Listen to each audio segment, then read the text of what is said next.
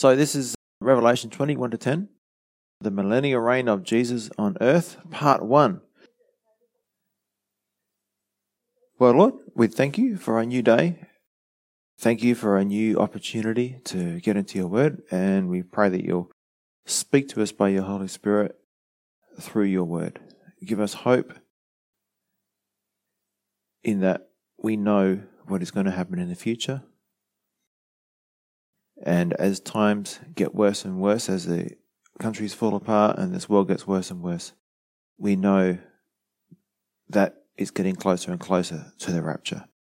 Lord, our excitement is building and we continue to do good because that's who we are. It's what you put us here for. It's to be a light in this dark world. To help us to be a light in this dark world, we pray in Jesus' name. Amen. So this is Revelation 21 to 10, the millennial reign of Jesus on earth, part 1. And there's a lot in this section. There's a whole lot of scriptures that talk about this. So I'm just going to read a couple of Old Testament scriptures to start because I want to point out to you that the tribulation and the millennial reign, the thousand year rule and reign of Jesus Christ on earth, are not just things in the New Testament, but they're predicted over and over again and described in great detail in the Old Testament. So, for starters, when we talk about the day of the Lord, it is talking about a future time of terrible judgment on the whole world. So I'm just going to read one Old Testament passage that talks about this. And then after that, I'm going to link it to Revelation, the tribulation. And then after that, I'm going to read a passage from the Old Testament that talks about the millennial reign and how God is going to make that a period of peace and righteousness where He rules on the earth.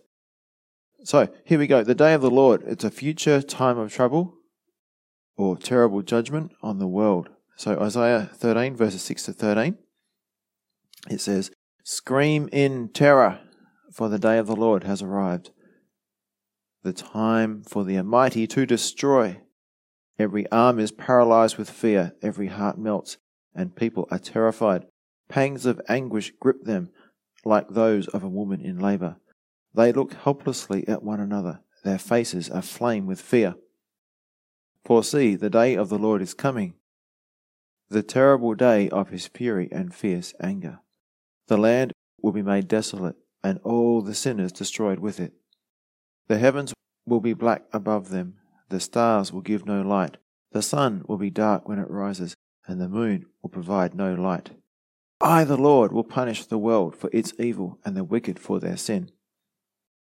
I will crush the arrogance of the proud and humble the pride of the mighty. I will make people scarcer than gold, more rare than the fine gold of Ophir. For I will shake the heavens, the earth will move from its place, when the Lord of heaven's armies displays his wrath in the day of his fierce anger. So, the day of the Lord, it's the day of the Lord's fierce anger. The time of judgment is coming. The book of Revelation gives a lot of detail concerning this future time of judgment. And I'm just going to read a, a short section from Revelation chapter 6, verses 12 to 17. And this is talking about the sixth seal judgment. And just look for the similarities between the description of this time of judgment, is punishing the world for its evil and the wicked for their sin. So, Revelation 6 12 to 17. I watched as the Lamb broke the sixth seal, and there was a great earthquake. The sun became as dark as black cloth, and the moon became as red as blood. Then the stars of the sky fell to the earth like green figs falling from a tree, shaken by a strong wind. The sky was rolled up like a scroll, and all the mountains and islands were moved from their places. Then everyone, the kings of the earth, the rulers, the generals, the wealthy, the powerful, and every slave and free person, all hid themselves in the caves and among the rocks of the mountains. And they cried to the mountains and the rocks, Fall on us and hide us from the face of the one who sits on the throne and from the wrath of the Lamb.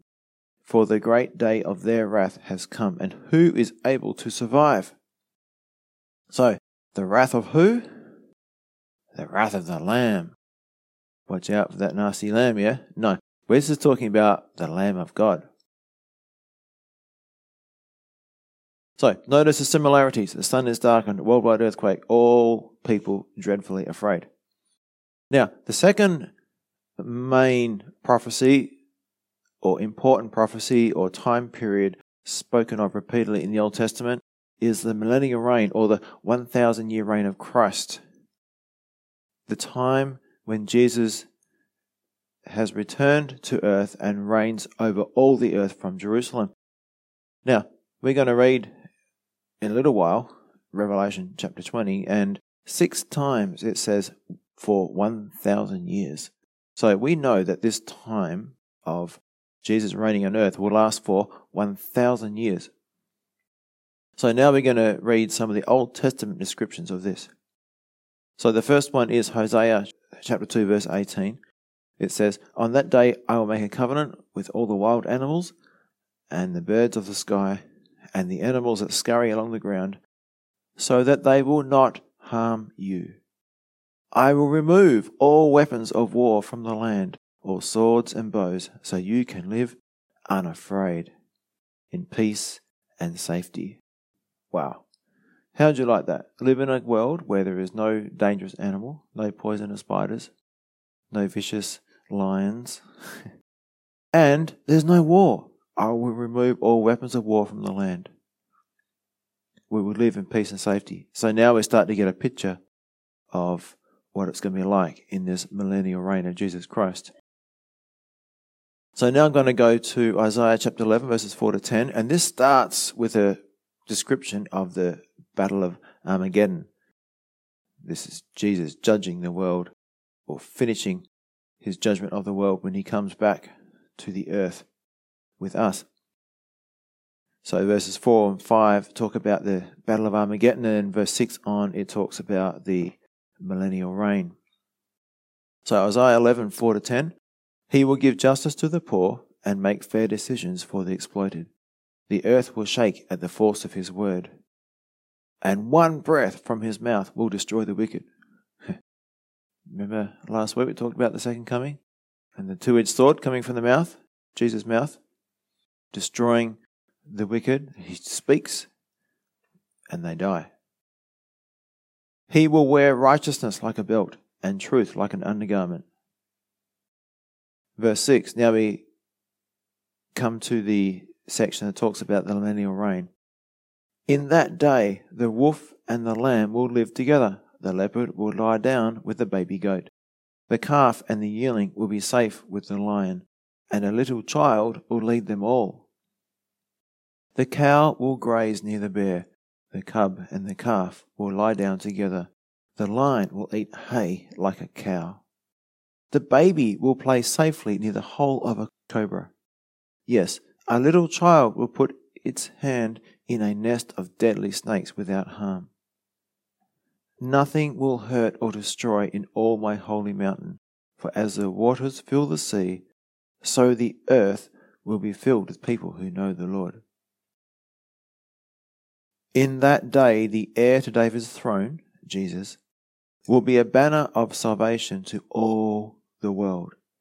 The nations will rally to him, Jesus, and the land where he lives, Israel, will be a glorious place. So this gives us some, a lot of insight about the millennial reign. A lot of this is not described in Revelation. The book of Revelation gives additional details, but we get most of this from just the Old Testament. So it's going to be a place where the wolf, the lion, the lamb will lay down together. A baby can play with baby snakes, you know, little snakes, and not get hurt. The earth will be filled with people who know the Lord. And Jesus will be there. The heir to David's throne, Jesus, will be a banner of salvation to all the world. The nations will rally to him, Jesus, so Jesus is ruling over all the earth. So again, we have two periods of time described in the Old Testament. One, a time of judgment, the seven year tribulation, and a time of peace when Jesus himself will rule and reign on the earth. The thousand year millennial reign of Christ on earth, or the physical kingdom of God on earth. So, today we have the kingdom of God. Where is it? It's in our hearts. Jesus lives inside of us. But in the millennial reign, he will live on the earth physically. Now, I've got the chart on the board up there. So, some questions. Just to revise what happens, you got the church age, and then you got the tribulation, the seven year tribulation, and then you got the thousand year millennial reign of Christ, and then you got the final battle when Satan is released, and then the great white throne judgment, and then eternity with the new heavens and the new earth. So, if you're a believer at the time of the rapture, where do you go? You go up to heaven, and where do you meet Jesus? In the air. That's it, yeah. So, if all the believers have ascended to heaven, been taken up, caught up to heaven, and spend the next seven years or so with Jesus in heaven, where do all the unbelievers go? They stay on the earth, okay? So in this first judgment of separation, the rapture, where the believers are caught up and removed from the earth to be with Jesus in heaven, the unbelievers are left on the earth and they go into the tribulation where God sends a series of judgments the seal judgments, the trumpet judgments, and the bowl judgments. Then, as we've learnt in the past, there's three ways that God shares the gospel. What are the three ways that God shares the gospel? Or the three methods that God uses to share the gospel. One is the 144,000 Jewish evangelists.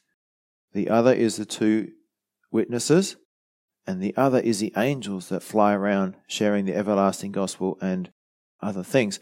So basically, there'll be a massive amount of people in the tribulation period who will choose to put their faith in Jesus.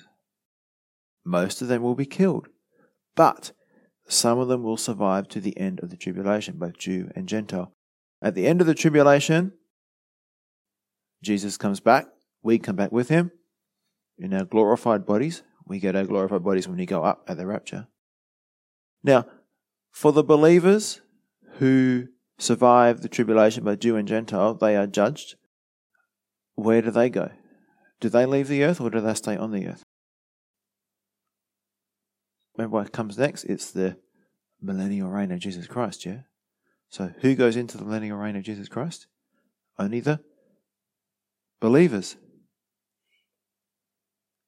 It's only the righteous that go into the millennial reign. The unbelievers go to Hades, to hell.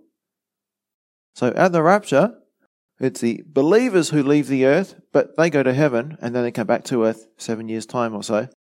But at the sheep and goat judgment, at the judgment at the end of the tribulation, when Jesus comes back, it's the opposite.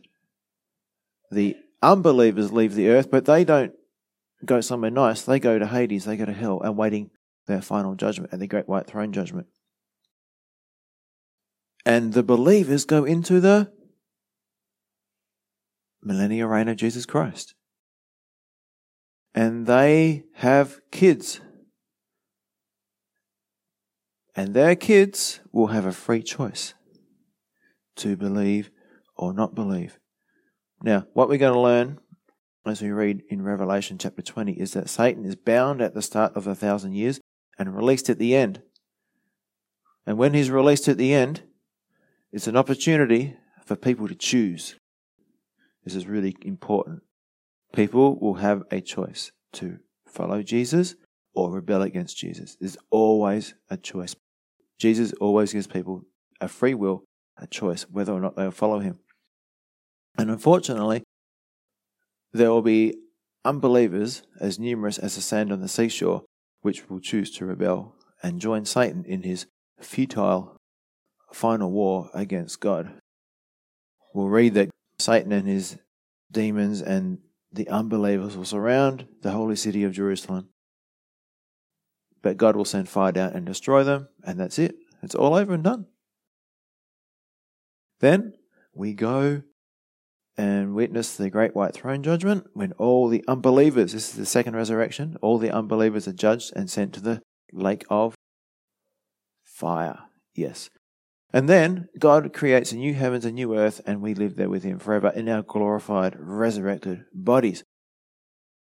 So now,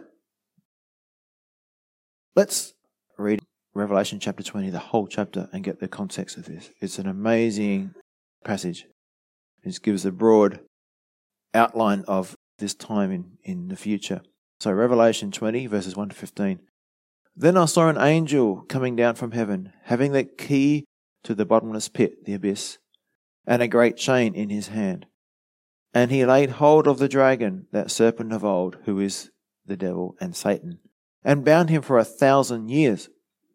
And he cast him into the bottomless pit and shut him up, and set a seal on him, so that he should deceive the nations no more till the thousand years were finished. But after these things, he must be released for a little while. That's the final battle we'll get to in a minute. Verse 4 And I saw thrones, and they sat on them, and judgment was committed to them. Then I saw the souls of those who had been beheaded for their witness to Jesus and for the word of God, who had not worshipped the beast or his image, and had not received his mark on their foreheads or on their hands. And they lived and reigned with Christ for a thousand years. But the rest of the dead did not live again until the thousand years were finished. This is the first resurrection. Blessed and holy is he who has part in the first resurrection. Over such the second death has no power, but they shall be priests of God and of Christ, and shall reign with him a thousand years. So we're going to talk about the resurrections next week. Not this week. Today we're going to talk about Satan and his being chained up and then released and why there's going to be so many people who will not believe. But anyway, continuing on in Revelation, verse 7. Now, when the thousand years, again, thousand years, have expired, Satan will be released from his prison and will go out to deceive the nations which are in the four corners of the earth, Gog and Magog, to gather them together to battle, whose number is as the sand of the sea. In other words, a great multitude. They went up on the breadth of the earth and surrounded the camp of the saints and the beloved city, that's Jerusalem. So they go to the nation of Israel and surround Jerusalem. And fire came down from God out of heaven and devoured them. The devil who deceived them was cast into the lake of fire and brimstone, where the beast and the false prophet are. Remember, they were thrown there at the end of the tribulation.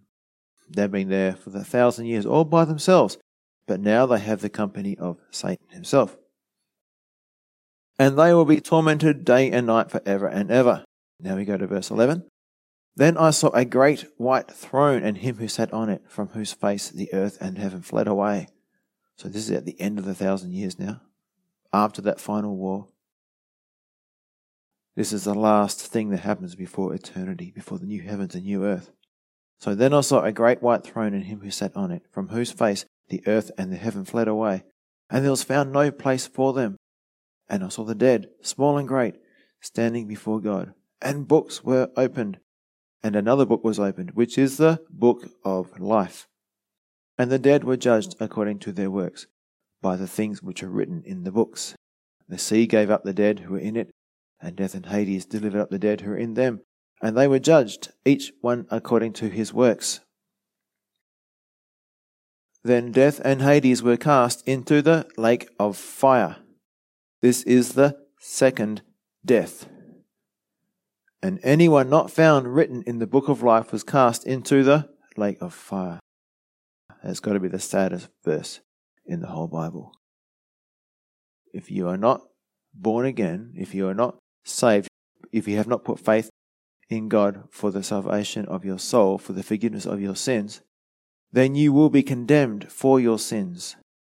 Your name will not be in the book of life, and you'll stand before God. You'll be found guilty of breaking His commandments, and you receive eternal condemnation, eternal separation from God. It's the second death.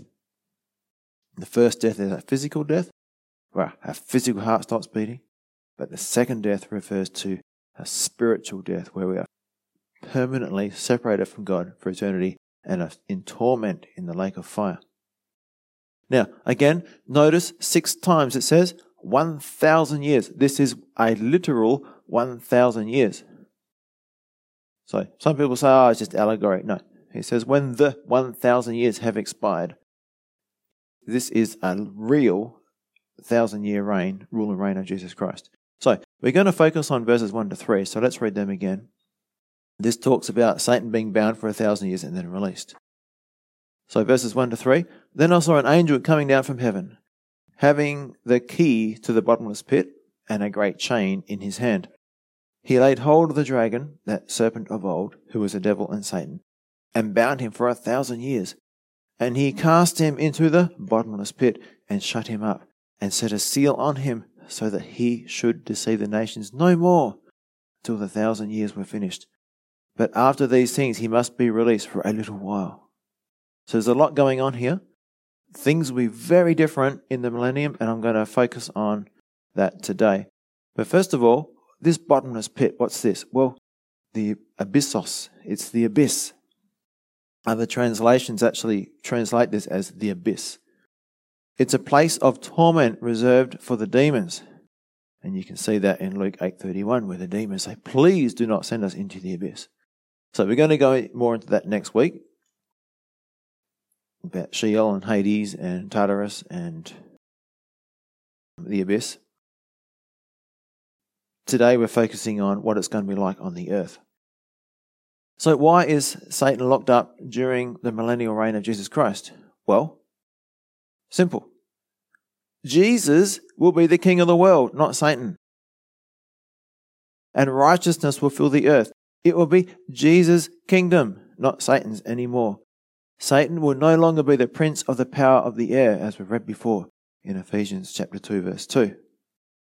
Habakkuk 2:14 says, "For the earth will be filled with the knowledge of the glory of the Lord as the waters cover the sea." Think about it. If Satan was still here, then he would still be actively deceiving people with his lies because his evil world system, what the Bible calls a cosmos, the world, would still be in place. However, when Jesus rules the world, it will have a perfect environment and be characterized by righteousness. This means no more war, no more mass deception, no more human government. Jesus will rule the entire world from Jerusalem, from the temple there. Now, here's an application. I've called it Know Your Enemy. As a result of Satan being locked up, it should be much easier for believers in the millennium to live godly lives. Why? Well, in today's world, we have a war on three fronts the world, the flesh, and the devil. So, the world, if we read 1 John 5:19, it says, "We know that we are children of God and that the world around us is under the control of the evil one." We're talking about the world system, the cosmos, the whole world system, a well organized system which lies in the power or under the power of the evil one. So Satan is the one who set and is in charge of the world system in which we live. That's why the Bible tells us not to be a part of the world system. We are in the world system, but we're not to be a part of this world system, so don't get caught up in it. And this is something that constantly tears away at us. We have all these influences, all these temptations that come from the world, the materialism, the lust, the physical gratification, sex, all those kind of things. It's fighting against our faith and against our commitment to Christ. It's a battle front that we must beware of and live in dependence on the Holy Spirit who lives in every one of us who is born again and gives us victory over those temptations. The second enemy we have, so the first one was the world, the second one is Satan. So the world and now Satan. Satan has a well organized army of fallen angels. There are ranks and order just like an army that we have in our country. So we fight on this front as well. Satan and his demons are a formidable foe, but what does 1 John 4 3 to 4 tell us? Greater is he that is in you than he who is in the world. So I'll read that to you. 1 John chapter 4 verses 3 and 4. But if anyone claims to be a prophet and does not acknowledge the truth, about Jesus, that person is not from God. Such a person has the spirit of the Antichrist, which you heard is coming into the world and indeed is already here. But you belong to God, my dear children. You have already won a victory over these people because the spirit who lives in you is greater than the spirit who lives in the world. So, question Who is the spirit who lives in us? The Holy Spirit. God Himself, God Almighty. Who is the spirit who lives in the world? Satan and his minions, yeah? So now we come to the third battlefront we've covered very quickly the world, the world system, ruled by Satan. We've covered Satan himself, who likes to tempt us directly with his demons. And now we come to the flesh. The third battlefront. The flesh refers to a sin nature that we are all born with. We are all born with a nature that is in opposition to God. And when we're born again, God puts a new nature inside of us, a new spiritual nature that has the kind of life that God has. It's linked to God. We're alive in Christ. And this new nature will always want to follow God. But, this is a catch, He doesn't take away the old nature. It's still there. The new nature and the old nature are side by side. This causes us to sometimes wonder if we are really saved, if we really love God. Because we wonder, why do I keep on doing the wrong thing if I love God? So I want to ask another question now, because many people have asked this question. I know many people doubt their salvation at times. I just want to encourage you by going through this. The bottom line is this, okay? Here's some good advice that I have received in the past. It goes like this If you weren't saved, then you wouldn't be concerned about it. If you weren't saved, then you wouldn't be concerned about your salvation. Make sense? Do you sense a civil war going on inside of you? Well, I do. Sometimes the war is so strong inside of me that I feel like I'm going to explode. Not literally. but there is often such a sense of frustration that I'm not living the life God wants me to live. I'm not experiencing the blessings nor being the blessing that I should be to others. I know what is right, but just so often don't seem to be able to do it. Now, this is the very evidence that I'm a Christian. And you say, hang on a sec, that doesn't make sense. You're saying your struggle shows you're a Christian? Well, yeah. Why? Because before I was saved, before I became a Christian, I never had this battle. I just did what I wanted to do. Now, yes, I did feel guilty at times, but it was relatively easy to put aside my conscience and just keep on doing what I wanted to do. In fact, after a while, it didn't even feel wrong anymore.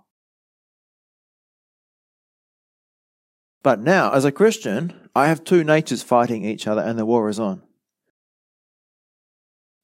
The only way to win this battle is not to try to fight this old nature yourself. If you do, you've already lost. You can't fight the old nature with the old nature. It doesn't make sense, does it? I need to always remember that God leaves the responsibility to say no to sin with me, but then I need to pray and depend on God. Lord, please give me victory, the ability to do what I know is right. It is only by the power of the Holy Spirit living inside of me that I have victory over sin, and you can read that in Romans 8. I won't go through it now. But some other promises that God gives us are these. God promises that with the temptation, He will always give us a way out. 1 Corinthians 10:13. The temptations in your life are no different from what others experience, and God is faithful. He will not allow the temptation to be more than you can stand. When you are tempted, He will show you a way out so that you can endure. So we all go through the same kind of temptations. There's nothing new under the sun, as Solomon would say. No new sin, no new temptation. We all go through the same thing. We feel, experience the same temptations, the same desires, the same cravings. But God promises that He will not allow the temptation to be more than we can stand. When you are tempted, He will show you a way out so that you can endure. Also, I love this promise in 2 Peter chapter 1 verses 3 to 5.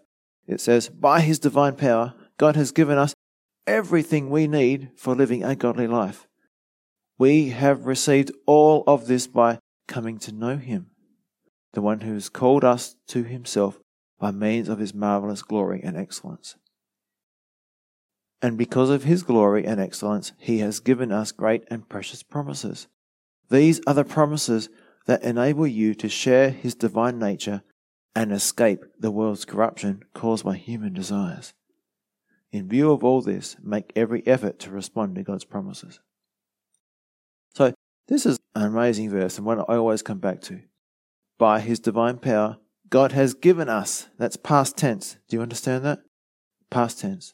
God has given us everything we need to live a godly life. We have received all this by coming to know Him. So the moment we come to know Jesus, what have we received? Everything we need to live a godly life. By His divine power, God has given us everything we need to live a godly life. This is a great and precious promise. He has enabled us, by His Holy Spirit living in us, to share his divine nature and escape the world's corruption caused by human desires, our sinful nature desires. And the verse 5, it finishes off. It says, In view of all this, make every effort to respond to God's promises. God gives us his promises, but they're like checks. They need to be cashed. We need to put them into practice. We need to have faith and apply God's promises. There's no point in having a check for a million dollars if you never cash it. It's the same with not, not claiming and using God's promises. Now, how does this apply in the church? Well, Satan knows every area of weakness that we have. And often in churches, this is an idea that Hal Lindsey had, which I kind of think is right. Those strong in one area will form a clique and look down their noses at those who are weak in that area. And the same will happen in, in, in a different area. You'll have people strong in a different area who will look down their noses at these other people because they're not strong in, in what they're strong in. But God tells us that our weak points are no worse than anybody else's, and your strong points are no better than anybody else's. We are all sinners, and the things that we need to trust the Lord in, we all need to grow in. We all have to learn. It's a process. What's a process called? Sanctification. That's it, yeah. So there's this battle between the old nature and the new nature. And the very fact that you see the battle going on is proof positive that you've been born again. Why? Because you have a new nature. If you didn't have the battle, it would mean that you don't have a new nature. And if you don't have a new nature, you're not born again. Make sense? So again, it seems a bit backwards to say that your struggle proves you're born again, but that's what the Bible says. And we're going to read a bit about this, about how to overcome our sin nature, our flesh, our carnality, in Romans 7 14 to 25. Here, Paul is telling us what it was like for him to try and obey God using his own strength.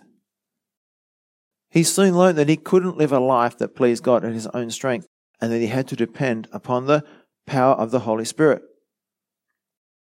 Personally, I think every believer has to learn this lesson the hard way to some extent. Jesus calls it the process of dying to self in Luke 9:23. It means to cease to depend on ourselves and learn to trust and rely on God instead. Some call it the wilderness experience, reflecting or mirroring the time in the desert, the wilderness, where the Israelites learned to trust God before they entered the promised land. And for me in my life, how sweet it was when I finally surrendered and allowed myself to be controlled by the Holy Spirit. Just like the children of Israel experienced amazing divine victories over the nations in the promised land. You know, Jericho, Ai, and other cities. Many other cities. All because of Joshua, who was a picture of Jesus, his leadership. They've submitted to him, they've followed him, and as long as they did that, they won. It's the same with us. You realize that? We have a leader. His name is Jesus. Joshua in the Hebrew, Jesus in the Greek. We have someone to follow. But will we follow him? Will we trust him? So I'm going to read Romans 7 14 to 25 from the New Living Translation, talking about this battle that we have with our sinful nature. The battle that goes on between the new nature, the spirit, and the old nature, my flesh, my sinful nature. So, Romans 7 14 to 25. So the trouble is not with the law, for it is spiritual and good. The trouble is with me, for I am all too human, a slave to sin. I don't really understand myself, for I want to do what is right, but I don't do it. Instead, I do what I hate. But if I know that what I am doing is wrong, this shows me that I agree that the law is good, so I am not the one doing the wrong. It is sin living in me that does it. I'll read that again, verse 17. So I, my new nature, is not the one doing the wrong. It is sin living in me, my old nature, that does it. Verse 18. And I know that nothing good lives in me, that is my sinful nature. Nothing. And this is something that's hard for us to grasp a hold of. I was born completely depraved, completely with nothing that seeks after God, nothing that loves God. Yes, that's right. So, verse 18 again, and I know that nothing good, nothing good lives in me, that is my sinful nature. I want to do what is right, but I can't. I want to do what is good, but I don't. I don't want to do what is wrong, but I do it anyway. Sound familiar? But if I do what I don't want to do, I am not really the one doing it. It is sin living in me that does it. Verse 21 I have discovered this principle of life that when I want to do right, I inevitably do what is wrong. I love God's law with all my heart, but there is another power within me that is at war with my mind. This power makes me a slave to the sin that is still within me. Notice that? The sinful nature is still within him. Verse 24 Oh, what a miserable person I am! Who will free me from this life that is dominated by sin and death? Notice that? Who will free me? Yeah? Verse 25 Thank God, the answer is in Jesus Christ our Lord. So you see how it is. In my mind, I really want to obey God's law, but because of my sinful nature, I am a slave to sin. The battle is on. Once you become a Christian, the battle is on. It will last until the day you die. Now, a mature Christian must recognize or has recognized the absolute depravity or exceeding sinfulness of his sinful nature, and therefore is prepared to fight it and recognize it for what it is. But an immature Christian is blind to his true nature. Remember, our heart is deceptive and desperately wicked.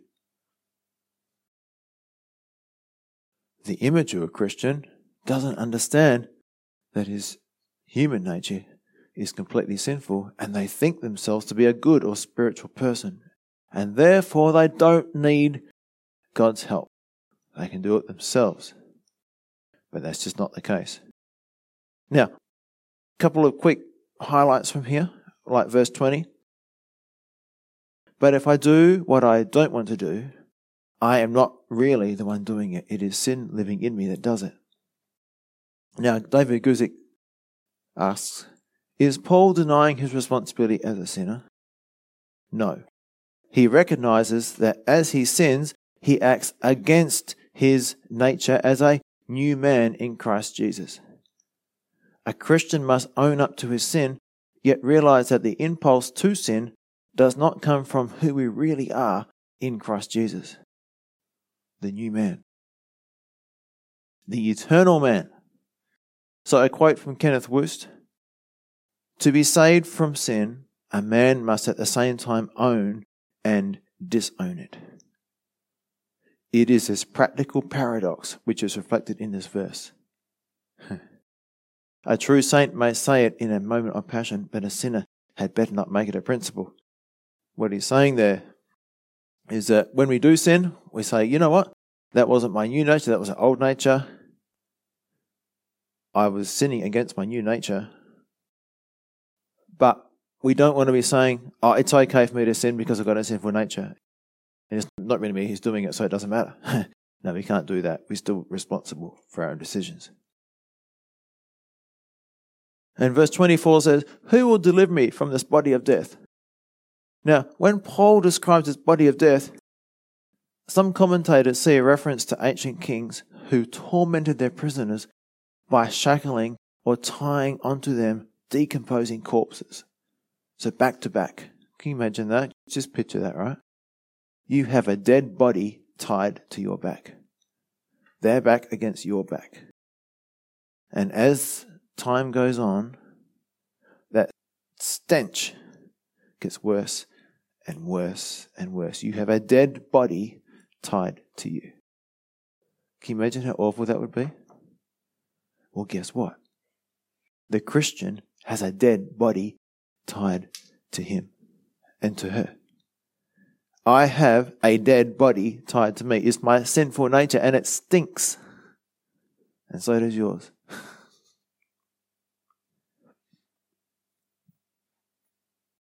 Paul longed to be free from the wretched body of death clinging to him. verse 25 So then, with the mind, the new nature, I myself serve the law of God, but with the flesh, the law of sin. He acknowledges the state of struggle, but thanks God for the victory in Jesus.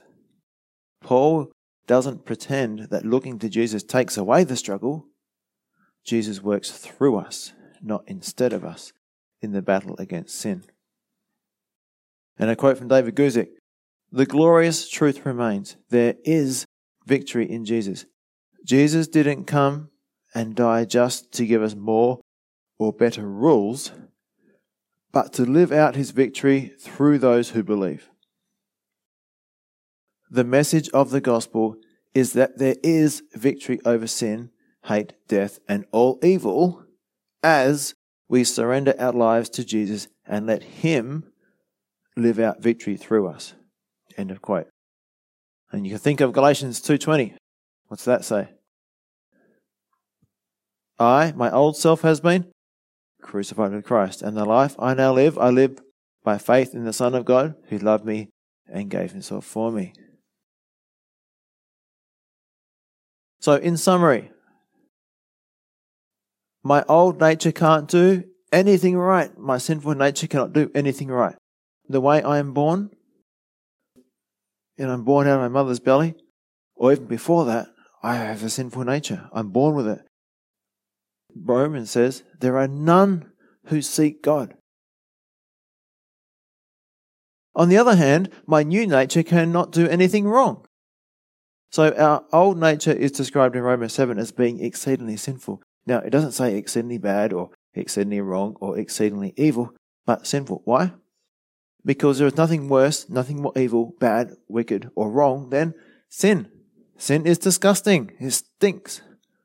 It's that dead corpse tied to your back, okay? Your sin nature. Part of maturing as a Christian is recognizing and admitting the total depravity, the utter wretchedness, the complete inability to please God or to do anything of eternal value, anything by faith, using any effort or strength originating from our sinful human nature, our flesh. On the other hand, our new nature is described as delighting in the law of God. Romans 7:22. As my sinful nature does not want to, nor can it do anything that pleases God, Romans 8 7. So my new nature, created in the image of God, does not want to, nor can it do anything that doesn't please God. It's completely opposite. And we all look forward to the day when we get our resurrection bodies and the old man, the flesh, the sinful nature will be once and for all destroyed, its influence over us completely removed. And we see that in Romans 8:23. And just imagine finally after all those years you getting that corpse, that rotting, stinking corpse untied from you and you're free from that corpse tied to your back.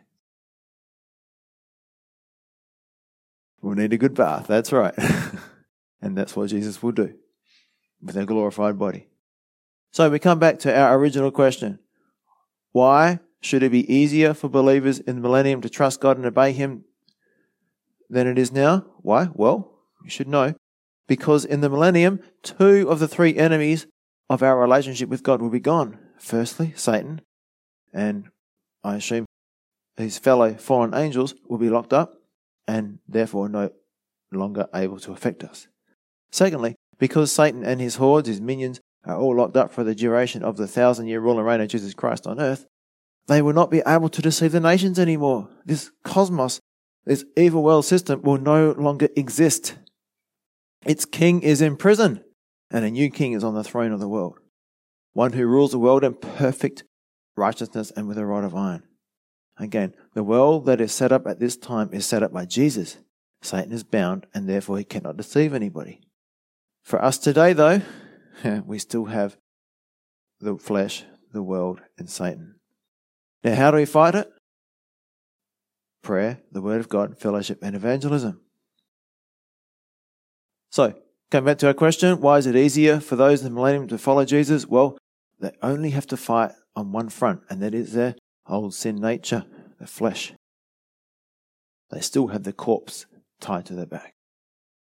All right? I'm not talking about us who have our resurrected bodies, glorified bodies. I'm talking about the tribulation saints, the ones who become saved or believe in God during the tribulation, who then go on to live in the millennial reign. Now, some people have asked this question, so let's answer it.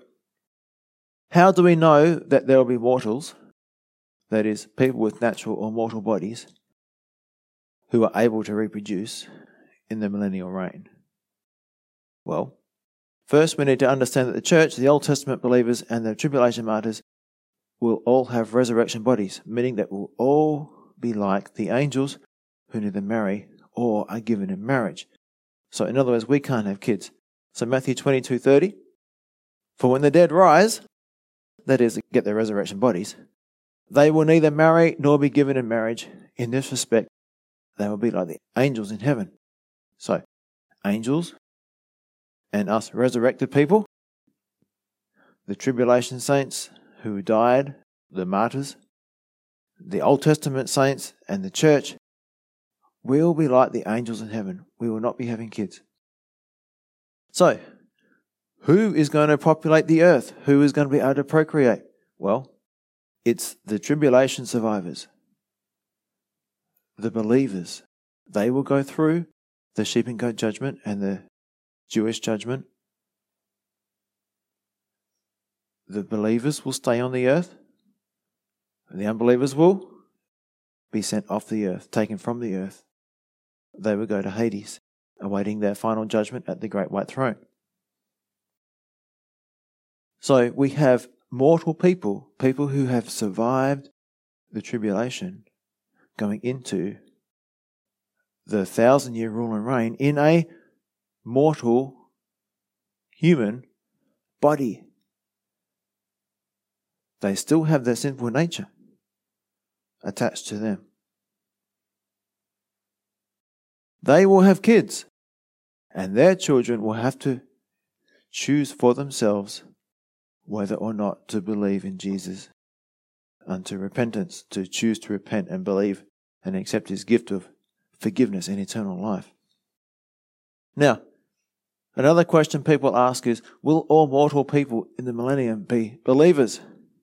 Well, at the start, they have to be, because anyone who's not a believer at the sheep and goat judgment is cast into Hades. They're taken away, taken off the earth. And so at the start, everyone's a believer, but they have kids, and their own kids will have to make their own choice. And unfortunately, Revelation 20, as we just read before, it says that a number of people who follow Satan at the end, when he's released, at the end of the thousand years, will be like the sand on the seashore. Now, there's lots of sand on the seashore, so there's going to be lots of people choose not to accept God's gift of forgiveness. So let's read that together. It's Revelation 27 to 10. When the thousand years come to an end, Satan will be let out of his prison, the abyss. He will go out to deceive the nations called Gog and Magog in every corner of the earth. He will gather them together for battle, a mighty army, as numberless as sand along the seashore. And I saw them as they went up on the broad plain of the earth and surrounded God's people and the beloved city. But fire from heaven came down on the attacking armies and consumed them. Then the devil, who had deceived them, was thrown into the fiery lake of burning sulfur, joining the beast and the false prophet. There they will be tormented day and night forever and ever. Now, there are also prophecies in the Old Testament that foretell of massive population growth in the nation of Israel and also rebellion amongst the nations. And we'll look at those later. That's more evidence that there will be mortals living in the millennial reign, and that some of those will not believe. Now, application. I am my own worst enemy. what the millennium shows us, what we've discovered so far, is that our human nature, our sinful nature, is really our worst enemy. I am my own worst enemy. Despite a perfect environment, a perfect earth, a righteous world system, and the absence of any demonic influence, a vast multitude of people will still choose to rebel against God.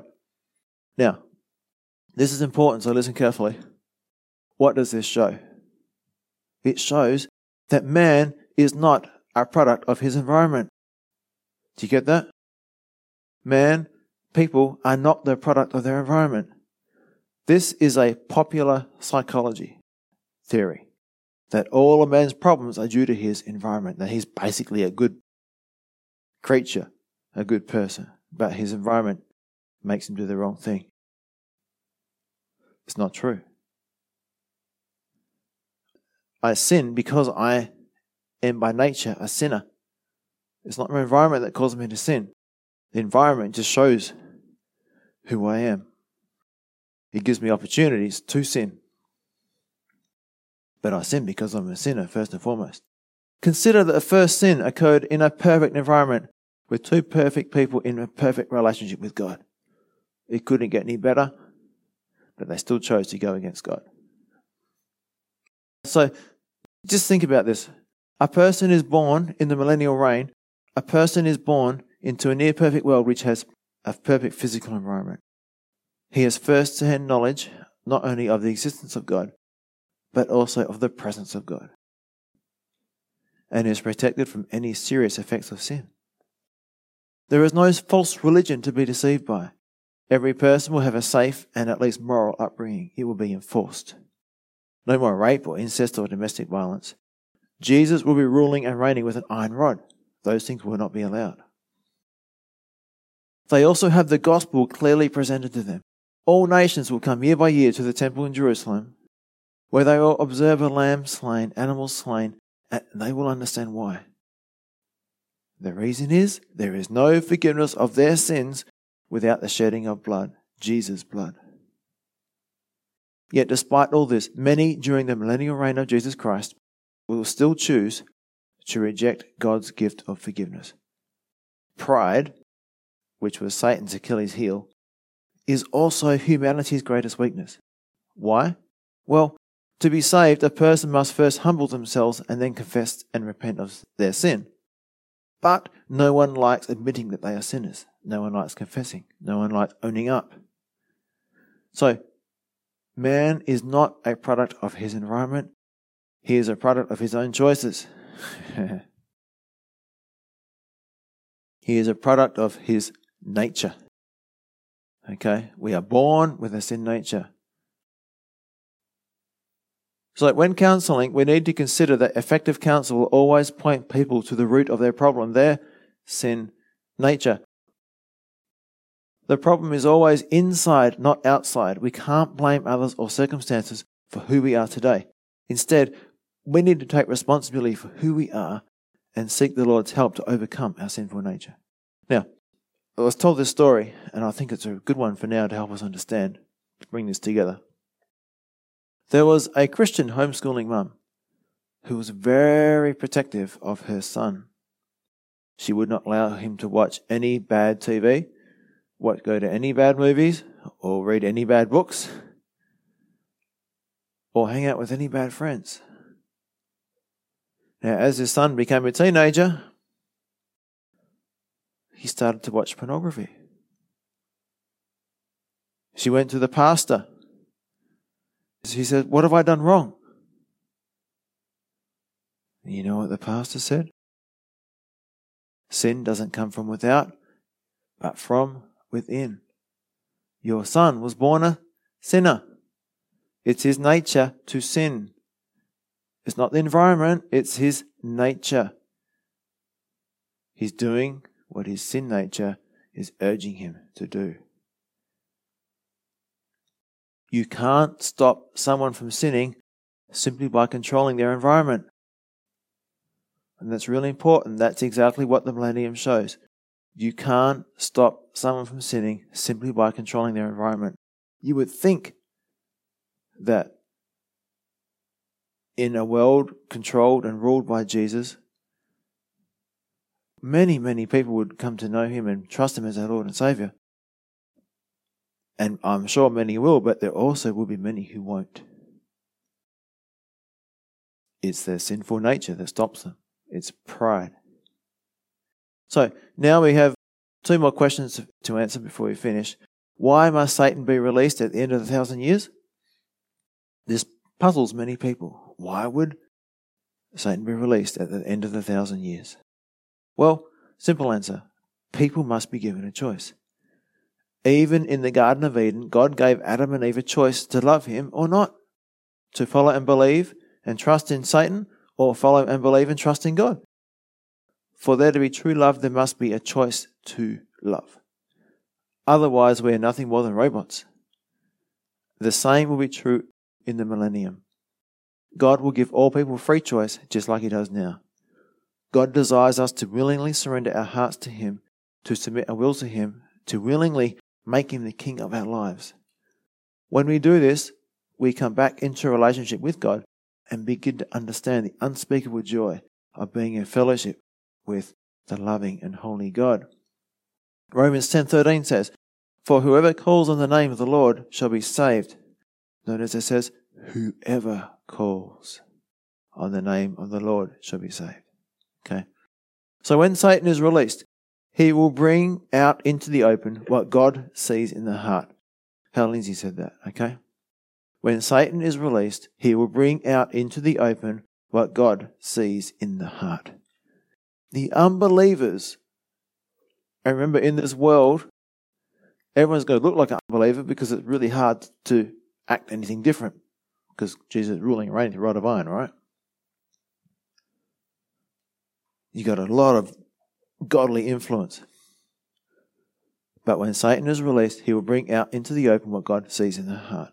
The unbelievers will immediately follow him, Satan, and rebel against Jesus. Satan being released at the end of the millennium is really the only chance that the unbelievers will have to openly rebel against God, against Jesus and his righteous and iron rod style reign on earth. At the end of the millennium, everyone will have to choose a side. Everyone will have to choose a side. There will be no neutral ground. It's always been this way worship God or worship Satan. Nothing changes. Now, just want to finish with this last question. What is the most important choice for every living person? Mark 1 14 to 15. This is Jesus talking. Now, after John was put in prison, Jesus came to Galilee, preaching the gospel of the kingdom of God, and saying, The time is fulfilled, and the kingdom of God is at hand. Repent and believe in the gospel. Notice it's the gospel of the kingdom of God.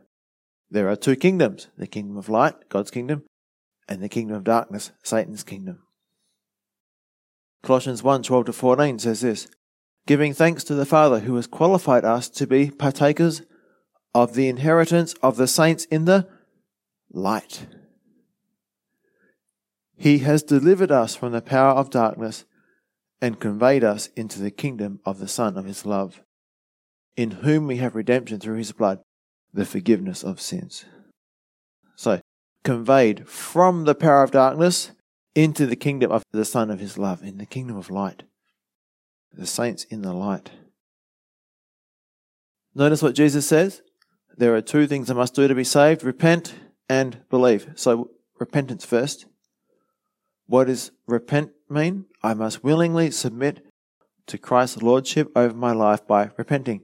Repenting means to turn away from my sin and turn to God, trusting that God's will for my life is best, believing that even the hard times that God allows me to go through are good for me in the light of eternity. Secondly, I must believe and trust that Christ's substitutionary and atoning sacrifice on the cross paid the penalty for my sins. In other words, Jesus died in my place and paid the full price, the full penalty for all my sins. And not just my sins, but the sins of the whole world. Now, it's not enough just to know this, but I must also apply it by faith. It's like putting on a parachute. I actually need to take the step of asking God to forgive me of my sins. I need to apply the promise found in 1 John 1 8 to 9, which says, If we claim we have no sin, we are only fooling ourselves and not living in the truth. But if we confess our sins to Him, He is faithful and just to forgive us our sins and to cleanse us from all wickedness. If we claim we have not sinned, we are calling God a liar and showing that His word has no place in our hearts. So notice that? The whole thing here, if we claim we have no sin, if we claim we have not sinned, all right, we are fooling ourselves. We are calling God a liar. We're not living in truth. And His word has no place in our hearts. That's pride. That's pride. We are fooling ourselves. We are calling God a liar, and His word has no place in our hearts. This is the root of the problem. This is why people in the millennium will choose to follow Satan. They will not confess their sins. They will not admit to themselves being wretched, poor, pitiful, blind sinners who need to be saved. Verse 9, it says in verse John chapter 1, But if we confess our sins to him, he is faithful and just to forgive us our sins and to cleanse us from all wickedness. So only if I repent and truly believe will I then be saved. Only then will I be in the presence of God forevermore. Also, I will have been given a new nature that loves God, and this enables me to live for God. So just close on these verses in 2 Peter. We've already read it. I want to read it again just to finish. 2 Peter chapter 1 verses 3 to 5. By his divine power, God has given us everything we need for living a godly life. So, what has God given us? Everything we need. And what for? To live a godly life. When did we receive it? Well, it says, we have received, past tense, we have received all of this by coming to know Him.